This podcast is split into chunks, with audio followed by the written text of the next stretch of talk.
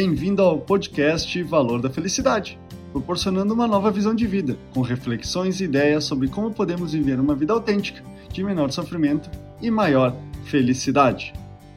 Nas últimas semanas, venho observando o crescente número de pessoas reclamando da impaciência e urgência dos outros com comportamentos inapropriados e desrespeitosos, o que está tornando as relações familiares, mas principalmente as profissionais, inviáveis. Essa ideia é o tema do podcast dessa semana. Pare de se desesperar pelo amanhã.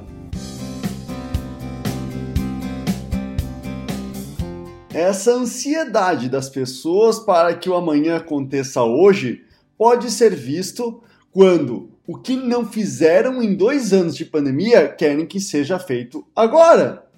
Que os móveis da sua casa que comprou hoje esteja pronto hoje, ou da impaciência das crianças em querer ou fazer algo agora, de forma imediata. São tantas situações e com pessoas diferentes que não se trata de algo exclusivo de uma geração, sexo ou gênero, estando presente em todos.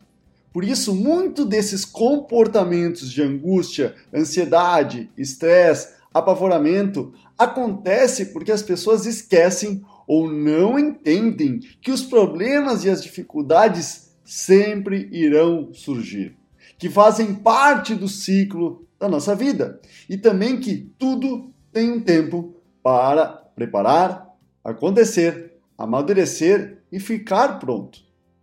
Como as pessoas escolhem ignorar a existência dessas duas leis naturais, acabam entrando em um processo de desespero pelo amanhã.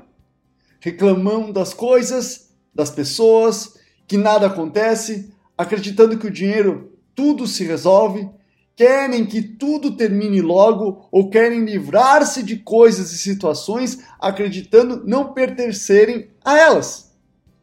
Caso você tenha se identificado com algum desses comportamentos ou situações que eu mencionei, não será a ritalina ou ansiolíticos e tranquilizantes que irão acalmar o seu coração, mas sim a sua capacidade de acolher sua angústia, medo, insegurança, com o que você compreende ser incapaz de fazer e resolver. Por isso, é fundamental que você compartilhe suas angústias com pessoas próximas e da sua confiança. Canalize essa ansiedade em alguma atividade física, como corrida, luta, natação ou bicicleta. Diminua a exposição à luz branca do celular e televisores, principalmente à noite.